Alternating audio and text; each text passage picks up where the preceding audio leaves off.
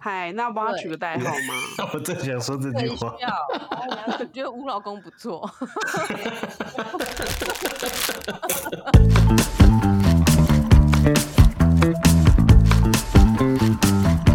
欢迎收听《无与伦比》，我是 Five，我是伦爸。我是阿比。嗨，大家好，今天要聊什么呢？你记不记得我们上一次有聊到那个电话诈骗？哎，然后我们在最后的时候好像有提到说，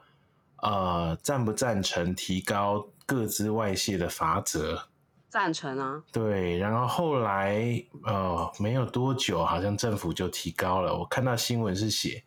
啊、应该是在五月中的时候吧，嗯哼，说立院三读通过《个人资料保护法》的修正案，嗯，那规定说，非公务机关如果外泄个资，最重要罚可以罚到一千五百万，哇哦，对，按次处罚。哎，暗示，所以才给重对复的你意如果思。要继续继续外泄的话，是就可以，因为嗯哼上次我们就讲嘛，不痛不痒啊，因为你罚他个二十万、三十万，他不痛不痒啊，他他要花那个预算去打造那个。怎么说？防止资料外泄的资料库，嗯，那个费用更高，他干脆就啊，我就让你罚吧。对啊，对，所以现在提高罚则，嗯哼而且会按次处嗯罚。哼嗯哎，这个会就是限，就是让这这些企业会有所警戒啊。哼，那这一定哦会对，不过当然还是有人会质疑，那有些人就质疑说，那为什么专门针对非公务机关？对啊那公务机关呢？ 对啊，公务机关，对你记不记得上次好像我们有聊到说，整个内政部的资料外泄，然后被打包对，放在网络上卖，对不对？没错。对哎、啊，对对对，但是我想先问一真的，个很基本的问题，嗯。就是各自外泄到底会造成什么影响？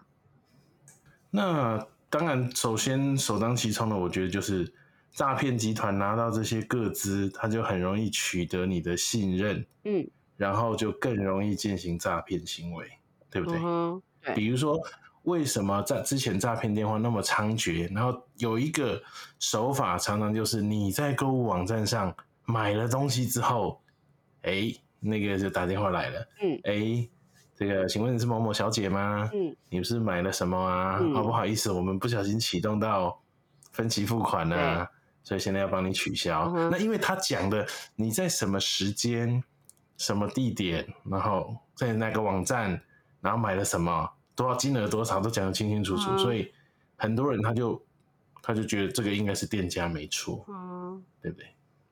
那他所以各自外泄会加强诈骗的猖獗。啊哦，但是他像他那样子拿到我的购买记录的同时，他可以拿得到我的信用卡资料吗？要看你被外泄的是什么哎、哦因为上一次我们也有提到，有一个百货公司，它不是会员资料对，通通外泄连嘛，发除了票都这个出去会了员，哎，对对，他发票明细等等，嗯搞不好我不确定会不会有信用卡号，嗯哼嗯哼对，对啊，因对为假设他只是拿到我的姓名、电话、联络地址这些，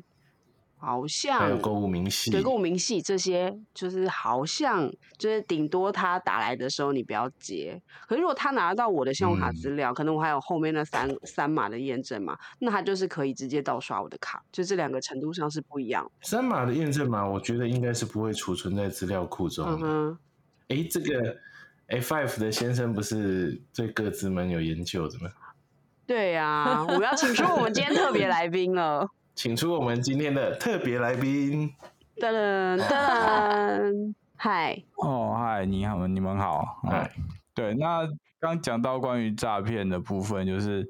因为实际上很大一部分跟那个企业的系统实作有关啦，嗯就是你因为你比如说你今天真的在网站上面输入了三码的验证码对，是，对，那它有没有存下来，其实你不知道。对嗯啊，哼。对，它有没有真的存在它的资料库里面？它存了什么？其实上，呃，一般消费者是无从知道这件事情的。嗯哼，嗯对，所以资讯安全这件事情有有一部分也是对于那个企业本身是有很大的要求啦。嗯对，像一般法规或是一般要求啊，他们会要求他们在做类似的事情的时候，要做一些金融相关的检核，嗯对他们才会给他们做线上刷卡服务的开通。是对，那这也是也是会对消费者有一层的保障啦。嗯，所以法规上应该是不允许他们去储存是那个后三码的验证码，是吗？呃，就是在一些相关的资讯安全系统上面是不允许的，是对，对，但但是它实际上有没有做，有没有真的这样做，那那就是只能仰赖有机核啊一般的机制来嗯做，对，不然实际上你它真的存在什么，一般人真的不知道嗯哼，所以如果在那种比比较小的购物网站啊、买东西，是不是其风险其实比较高？是当然，对，所以一般大家会推荐说货到付款，都在比较大型 啊，货到付没有，款那我是其想中一说种可以货到付款。对啊对啊，那是其中一种方式啊， OK，可是他们不是都是跟金流平台合作吗？对，但是他们实际上就是真的资讯到金牛平台之前，呃，跟他的实作方式有关系。对，就是反而简单的说，就是你他真的存了什么东西你不知道。对，啊、嗯，嗯讲哼。讲到底是这样。对，那如果像刚刚比比问的，这些各自外泄，除了会有会被诈骗集团或有心人士利用之外，还会有什么风险呢？哦，那最直接的当然就是被诈骗集团利用嘛。对，那对嗯，呃，有一些的话是在贩卖这样的一些个资，是拿可以拿来做牟利的，呃，就像是你的消费记录等等，对，所以呃，也会有人讲，比如说你在网购的时候，你的网购上面的资讯要记得撕掉，比如说你包裹上面的姓名，上面对买了什么明细，记得要撕掉。那个对，尽量不要跟着嗯哼包裹一起送到回收厂去，这对你本身的也是造成你的资讯安全跟各自泄露的一条路径。对，嗯所以哼这也是没错哦对，那嗯他就真的可以，就真的可以获取你的，比如说信消费记录啊、你的住址啊、电话啊等等。对，那他就可以做一些有效的利用，就像刚刚伦爸讲的，就是他有办法从你部分的资讯来来得到你更大的信任。对，这是比较可怕的地方。比如说，他可以伪造，就像他可以伪造呃，他可以知道你的呃消费记录嘛，那他就可以嗯假装，比如客客服人员打电话给你说，哎，你是不是在什么地时候买了什么东西？对，嗯那他就可以进一步的确认，就可以造假说，哎，那你是不是买这些？那我们要做一个什么赠品？那请你再提供进一步的讯息给我们。对，这都是是一项可能造成的危险，这样，那他就有机会得哦到你的讯息。对，其实呃，那些就是从小的部分会泄露出你更多各自的途径，对，所以这是一项危险的，危险的，就是一个嗯破口。对对对对对对对对对。嗯哼，那所以，但是他如果拿到，假设他只拿到了某些资料，他应该没办法用我的资料去开什么人头账户之类的东西吧？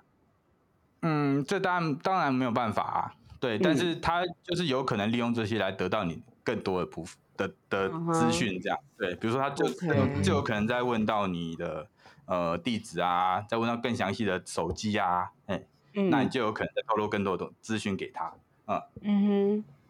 哼，哦，那像刚刚提到之前内政部不小心把我们哇大部分的民众的个资都因为不小心都已经都外流了，甚至被骇客打包在网络上卖，还卖了很便宜的价格。那这个我们已经 那都已经外流了，怎么办呢？这个、哦、这个真的没办法，没救 了，这个就真的没救啊！那就是国家泄露出去的东西啦，对，就是像像一些政治人物，那像我们都算是低价对低价值目标啦，对啊。那他们那些高价值目标，嗯当然他们泄露出去的风险就更更危险了。嗯，是，那像他们会会外流的原因呢？这个照理说，国家应该它的资料库应该是要更严密，不是吗？呃，对，但是因为政府机关的资讯安全其实一直都是蛮大的漏洞，我个人觉得，因为我也对，因为我也做过类似政府机关的相关的标案，是， 嗯，资资讯系统啦，对，所以他们一方面也是现有的官员对这部分不够重视，一方面也是呃，因为像是做一些标案，基本上都是价格标嘛，所以大家对基本上就是针对功能部分做加强，在外围，比如说更安全的资讯安全等等，他们基本上，嗯，在会会在乎或在意的基本上很少。哦嗯嗯哼，对，哼所以长久累积下来，就变成这就是一块黑洞。呃我觉得跟其实跟企跟私人企业有是差不多的啦，因为私人企业也是不太愿意花钱在这上面，因为花做得好，没有人会有掌声。但是大家会开始重视，也是因为这部最近几年有开始自爆炸出这样的问题，大家才慢慢开始把目光放在这个地方。嗯，而且现在提高罚则了，就变成他们不得不面对，要下重本去加强这一块。就是说，之嗯前大家不重视的原因，就是因为你治安做得好，没办法赚钱啊。对，然后罚的又罚的不痛不痒，所以他就不愿意下对整。，那既然没办法赚钱，这件事情没办法成为一个诱因，让你愿意加强你的治安，那现在就只是好从我会赔，你会赔很多很多钱嗯，这一点，来让你不得不去重视治安这个问题。嗯，其实欧盟那边是罚的更重哦。真的、哦，欧盟那个什么嗯 GDP 啊，哇，你各自如果没有保管好外流，嗯哼，那个罚的是非常非常重，而且他们也要求说，呃，使用者有权利要求啊删除存在他资料库的个资。哦，嗯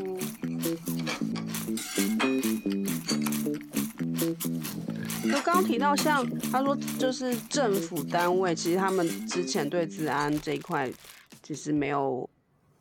就是做的不没有那么完善。但前阵子不是又有讨论度很高的那个数位身数份位证身，份证，那对他如果是这个对状态之下，他的资料库的安全有这么大的疑虑，那我们假设之后换成了 数位身份证之后，那存在那里的资料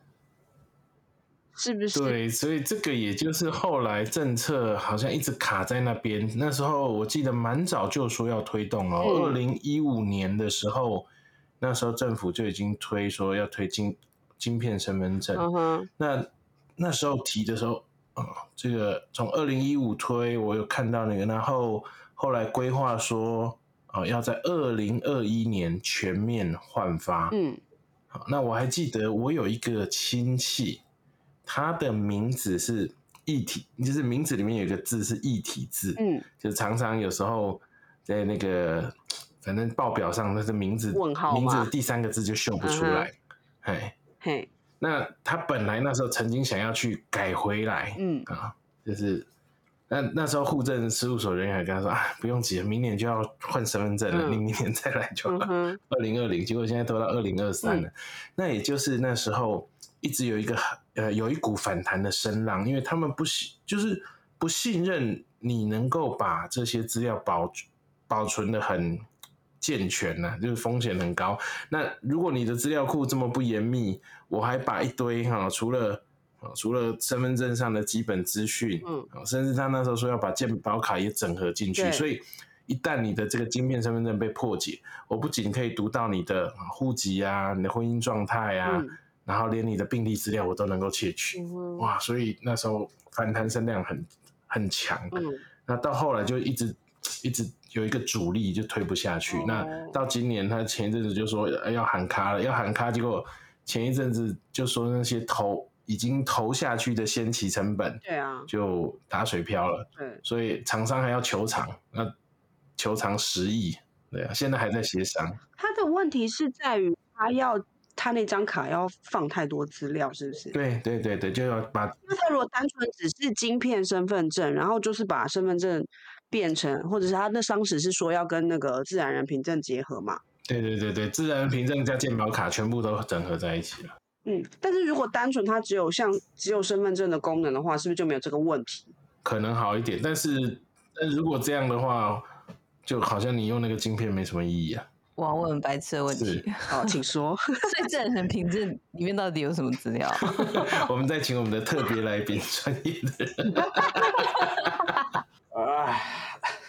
它基本上就是像你在你在网络上面可以识别你的一个工具啦。对，就是你在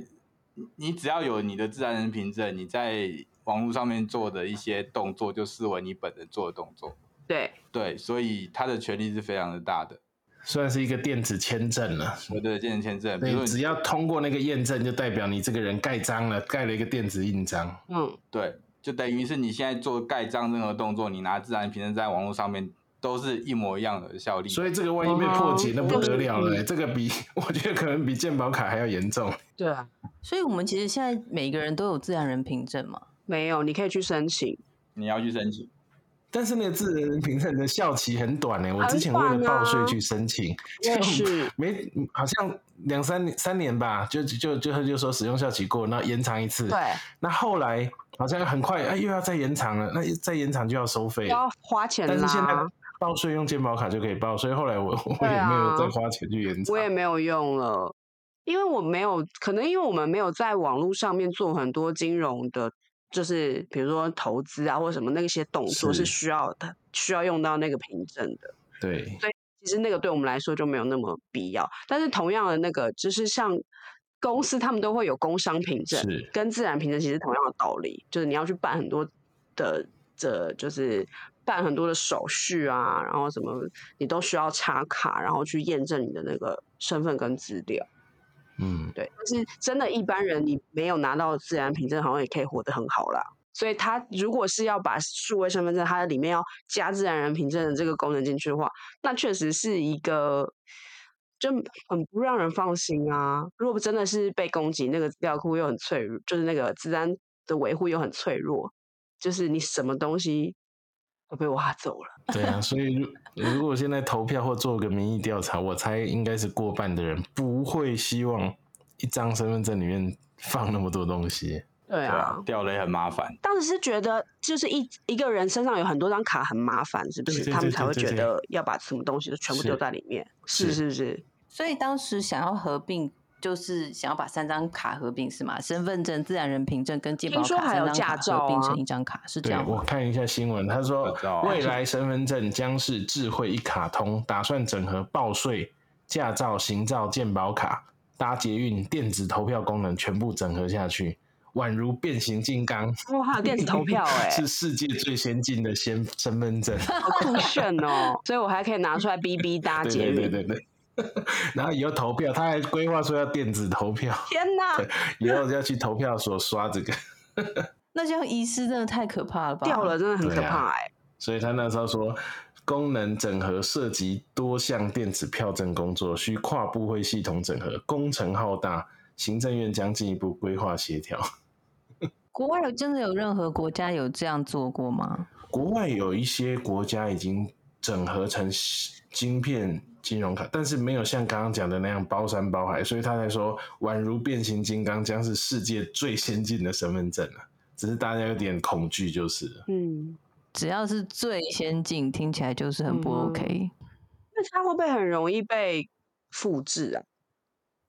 或者是被盗？哎、来赶快专业对啊工程师再解答 一下。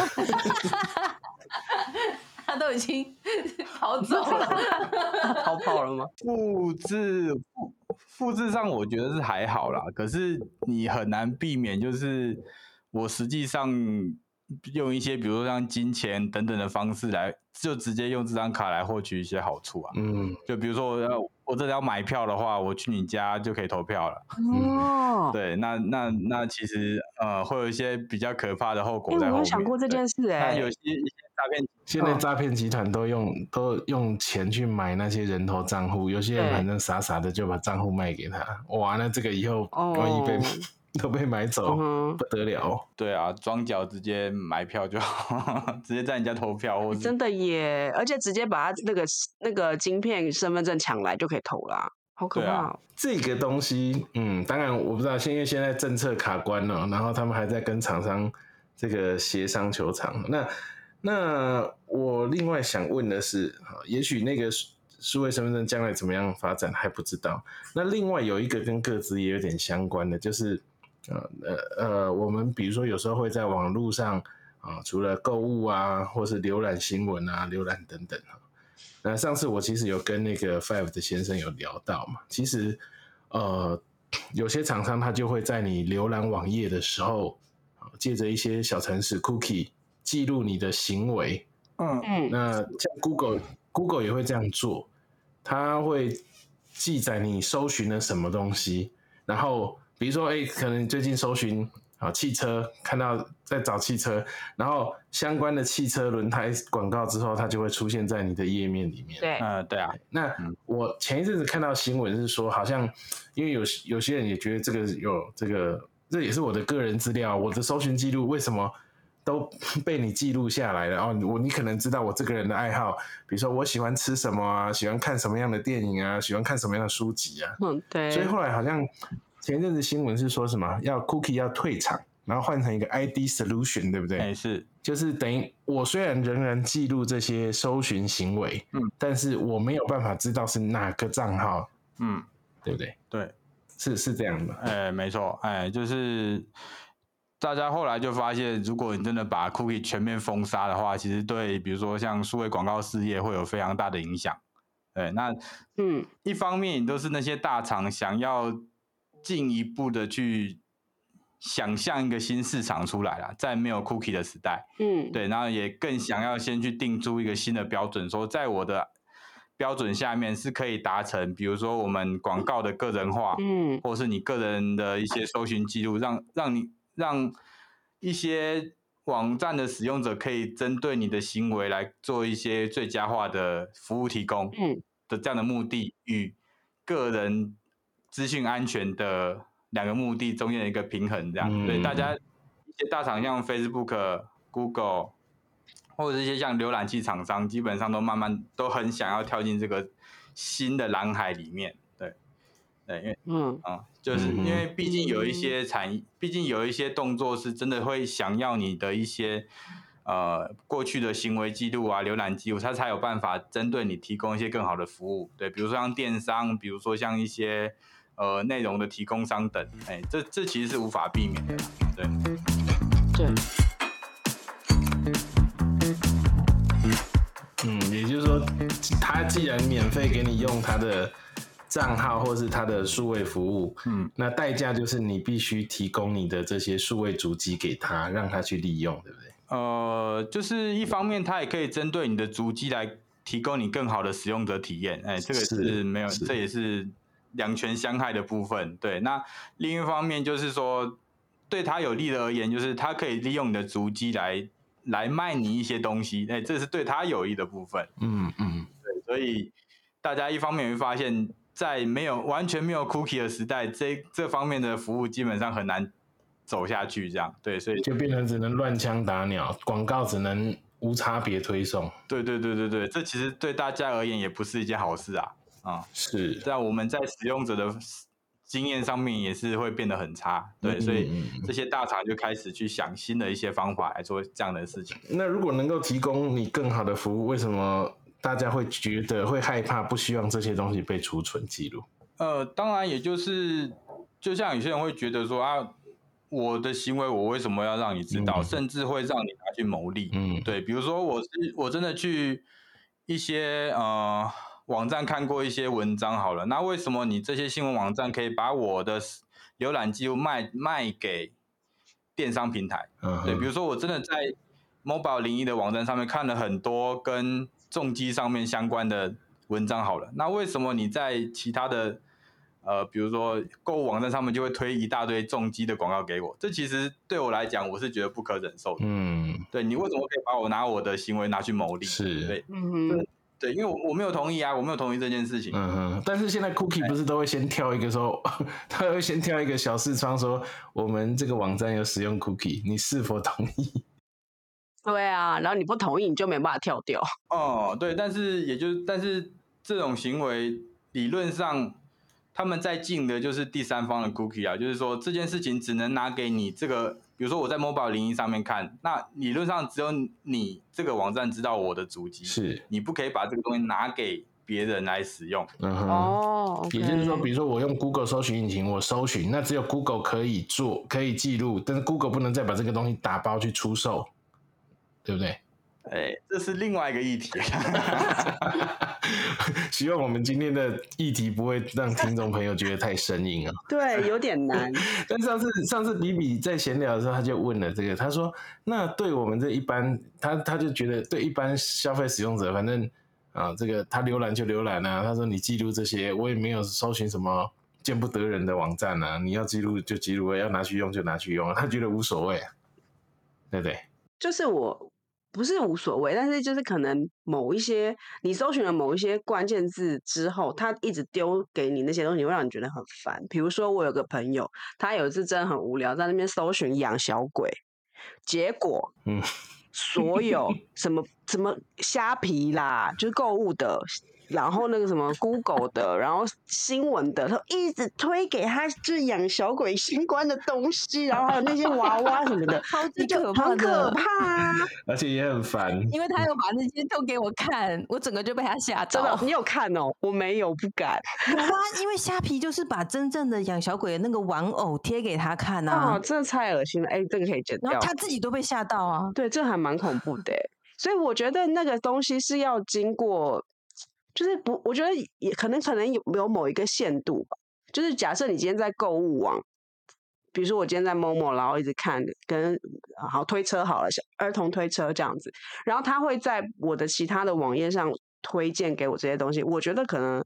我觉得就是某一个程度上面是我可以接受的，但是他如果就是持续很长一段时间都一直不停的推送这件事情，就让我觉得很厌倦。所以还不是那么的 smart。就是对我以前有一个老师，他也说，就是啊，我明明都，我比如说他搜寻冰箱好了，嗯，他可能那时候想买冰箱，他搜寻了，都然后买后来完冰箱都了已经买完了，对还是还是一直对推对播对对冰箱对给他。我觉得这他说个我又很不可可能买怕第二台冰箱，没错，哦，可是我记得这个这种广告，你可以按叉叉，然后就说我不要再提供，不要再提供这种广告给我，然后他会问你原因，然后你就会说我已经购买了，然后他就不会再提供这个广告给可你。是不是只有那个单一，比如说不是只有 FB 它会跳这个东西，你可能在用呃电子信箱，或者你在浏览新闻的时候，它右边不是都会有跑出那个广告，右边都有广告小图，然后它就会一直一直不停的播对送啊。还是觉得我会这样，你们不会吗？你是不是你是不是有有用广当当广告的的 app 的软体，有啊，哦所以就会看不到吗？对我之前有问那个那个 Five 的先生，问他说这个用什么这个无痕模式浏览，哦，他说只有一点程度的一定程度上的帮助，但是也没有。他说其实他们广告商都还是有他们的手段可以去记 录你的。那如果要怎么样避免这件事啊？所以哦所以无痕没有用哦，无痕没用啊，无痕没无用啊、痕没用，无痕没有用，真 假？无痕为什么没有用？天！哪，我被骗了！ 无痕只是理论上就是让人家不知道你是谁而已啦。哦对，，但是他还是有办法随便丢广告给你。嗯对哼，那如果在关闭网页之后把 cookie 都删除对啊了，我也是想不问是这个下次它不会不会重复那个来一样的广也告不一直来？是，删 cookie 都没有用，哦也不是对，没有用。啊、它有一我们现在有浏览器有很多的技术可以使用啊、比如说像呃，搜寻搜寻的那个关键字嘛，它会自它会拿你浏览器的一些特征啦，比如说你习惯用的字型大小，呃，有的浏览器的版本来猜说你这个人到底是是是不是同一个人。对，那那个准确率其实还蛮高的。嗯，对对对，我记得你有跟我 提过。所以我们哦对只对要对对连对上对 Internet，所以我们整个是无所遁形哎、是的，对基啊本上 是。但有些人觉得无所谓。我再分享一个这个小故事啊，这个我那时候我有一个朋友，那时候他被找去做一个那个，就是病，你你知道，因为台湾因为健保健保系统嘛，所以病例都记载的蛮完全的，比嗯比国外相对有这个优势啊。那他就被叫去做一个这个病例分析的这个，呃，就是等于说，比如他跟一家医院合作，然后就会把那些病例全部整理出来，然后就是他就建成资料库嘛，我就可以搜寻说，哎，比如说五十岁到六十岁，哎，最常得的病是什么或者什么之类的。嗯，然后我记得那时候跟他聊一聊的时候，我就说，哦，那这个得做这个去识别化的动作，哎，嗯然后他那时候就说，哎。哦，你是行家哦，你也知道去识别化。我说嗯当然了、那不然知道谁谁谁得什么病，谁谁谁得什么病，这还得了？嗯，然后他那时候， 他那时候也是有点类似跟 B B 一样的那个回应，他说：“哎呀，我们这些市井市井小民有什么关系？对啊，那又又不是， 又说我们又不是某某政治人物啊，那个得什么病还不能让人家知道，反正市井小民谁管你张三得什么病，李四得什么病，没有人在意。哦是啊啦，没错，但是我觉得这个相对来讲，就是其实资料，即使是市井小民啊，就是我也会觉得说，虽然我的搜寻都是很，也不是什么见不得人的事，我也没搜寻什么奇奇怪怪的东西，但是都被你记录下来，然后你还把它拿去卖钱或是什么， 的确是让人会有不舒服的感觉，我也这样对，那所以我们到底要怎么避免？还是我们没办法避免？无所遁形。 无所遁形，不要上网，是不是？对啊， 没有什么好方法。但不可能不要上对网。啊，因为这些系统都在公家上面嘛，基本上你没有什么没有什么可病，就你要去看病，你没有办法知道说医院有没有把你的病例外流啊，对啊，基本上是避免不了这种数位的趋势啊，只能依赖他们在这方面有更好的防护啊，嗯对哼，那或法或规者是像金正恩一样呢，就是连出国外都要把他会自己带马桶。他连 个人个人的卫生资讯都不能遗留在国外，对，那这个我们一般人做不到啊。或者是可以针对法规的部分，那那这就是杨澜你手中神圣的一票了。我们好像从来没有关心过，就是去那个耶，就是选举的时候有没有人提出跟治安有关的政策？哎，你有关心过吗？嗯可是我们会通常他会打出来，或者你会关心或听到的都不跟治安没关啊呢、呃，我觉得也是这最近这一两年开始治安事件爆发，大家才对这些事比较有感觉。是的，嗯，不然之前好像欧盟在讨论这些各资的时候，大家也只是说啊，如果你有跨国企业，你要小心，你可能会被欧盟罚到，就这样而已。大家也没有很在意国内的这个资资讯安全做得好不好。嗯，对啊，为什么？那企企业就是呃，能不能在欧盟做生意，就是要符合他们 GDPR 的规范呐、对，所以他们当然这一部分会比较啊、呃关心。那一般人当然是关系比较小。啊。所以一般人其实被盗各自也没关系的意思吗？你看你个人 在不在意 啊？对啊所以就是一一股一股气，就是我不爽，你为什么拿我的足迹去卖？就是我不爽这样子而已嘛。所以如果我自己可以卖我自己的足迹，我就会爽了吗？如果有人要卖我，要买我的我的主意，那我就卖了。不是啊，这当然就是一方面，就是其实大部分就像我刚刚讲的，大部分人是无没有办法嘛，对啊，他基本上没有什么没有方没有什么方法可以可以抵挡这一切，对，所以就我就烂这样，你也没嗯外流，嗯就外流哦，那他没有什么没有什么手段可以做，嗯哼，对，那当然你六外流出去会有就会像我们刚刚讲的，会有很多的后果，那就变成会造成你的麻烦，也会造成你身家性命的危险，这样对。那当然这是个人要去小心的部分啊，嗯，嗯，自己是很无力的啦，你没有什么事情可以做啦，啊，只是说你一直在日常生活中尽量的不要去，就像我们刚刚讲的，有一些呃你自己意识到可能会泄露你各自的动作，不要去做嘛，啊、就像我们买购物尽量挑大的电商平台，啊，对或者是你的一些个人的资讯在丢掉之前，一定要过做一些适当的动作嘛，嗯，嗯去把它啊、碎纸啊，或是把它切一切、撕烂切一切等 等，或者不要用一些通讯软体去传送你完整的个人资讯给别人。对这个，你大概可以体会到这样的一些感觉，就是啊、就是你的你在就比如说你的通讯软体被破解的话，你的各自会破解一样。就像有一些嗯网站被盗了，它它会通知说啊，你的个人账号已经被破了，这样就是要你马上去做一些类似的动作。嗯，对，这都是。因为这算是事后补偿啦，就是防止你的损害再度的扩大。对，嗯，当然，除了我们去要求企业有一些防护的措施之外，个人就是也要也只能尽量做好啊、防护的动作。嗯哼，希望我们这一集不会让听众朋友觉得太硬，然后也能够让大家在生活中提高治安风险意识。好，然后也希望呢，我们的政府、政府机关啊、这个还有以及所有的企业单位，也都能慢慢提高这种对资讯资料安全防护的这个重视。对啊，我觉得我们自己有有意识到说，我做这件事情其实是别人在这个 Google 它正在看着你那种感觉。 我觉得有这样子的意识对，在去做的时候，我觉得就会会差很多、欸。哎，就是有自然意识跟没自然意识的时候，你在网络上的采取的行动就会很不一样。是啊，是啊，像早期啊、很多呃，就是比如说有的人他会随随随手就是把他一个他比如说所有的网站密码都用一样的，或者他在那个账号里面他就放了很多资讯，然后或者密码他就用所谓的懒人密码一二三四五六之类的。但现在慢慢大家开始资讯安全意识提高了，也会有一些相应应的措施。嗯，